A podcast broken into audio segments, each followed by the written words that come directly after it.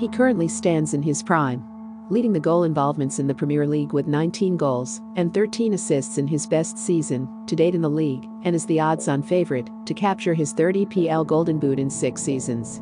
Yet, his Spurs side have endured an underwhelming campaign, losing out to Dinamo Zagreb in a shock Europa League exit.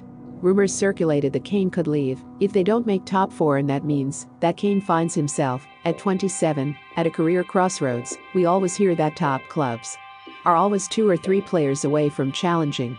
But take into consideration the issues defensively, most notably right back and center back, as well as squad depth, lack of mentality, and a manager who seems stuck in his ways. The short answer is no.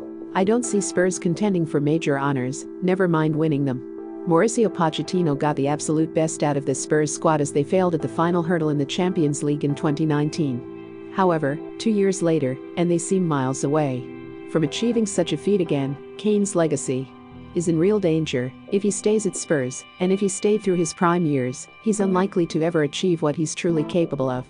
He should be leading the line of a team that are competing for league titles year in, year out, or a team who is always a threat in Europe. It will be a huge life and career decision for him, and I believe this summer is the time for that conversation to become a reality. Kane will look to leave if they don't make top four this year. Finishing top four seems increasingly unlikely to happen. Furthermore, even if they did finish top four, most likely by the skin of their teeth if they did, they wouldn't be a viable threat in the Champions League. Either way, so what's the point of staying? This can be contrasted with the opposite. What are the chances of him leaving? Daniel Levy will want in excess of one hundred twenty million pounds for his leading man, England's captain and one of the best strikers in world football. He's also more unlikely to sell to an English club, with the likes of Manchester City and United as well as Chelsea all lining up for a potential signing of a top striker this summer, if not England. He could partner up with former boss Pochettino at Paris Saint-Germain if Kylian Mbappe leaves, as P S G could elect to not make Moise Kean's loan deal permanent and instead choose to pursue a big money move for the English striker.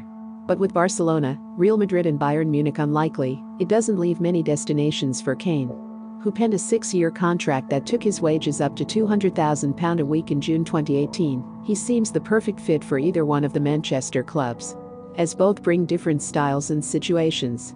In City, he would be tasked with leading the line as they look to win back-to-back league titles as well, pushing to win in Europe, something they may well do this year.